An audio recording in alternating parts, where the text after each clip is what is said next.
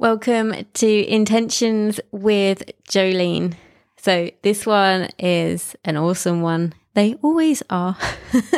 I love them. So, this one, your intention for this week is to appreciate your health as it is right now. I appreciate sometimes this can be difficult, particularly if we're going through challenging times, but never ever underestimate the value of appreciating your health as it is right now because there will always be stuff that is good about it.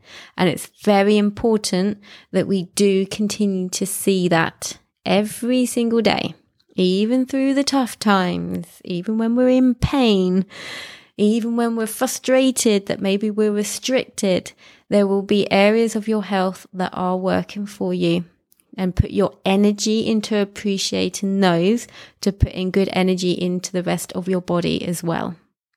I hope that helps you to appreciate where your health is right now.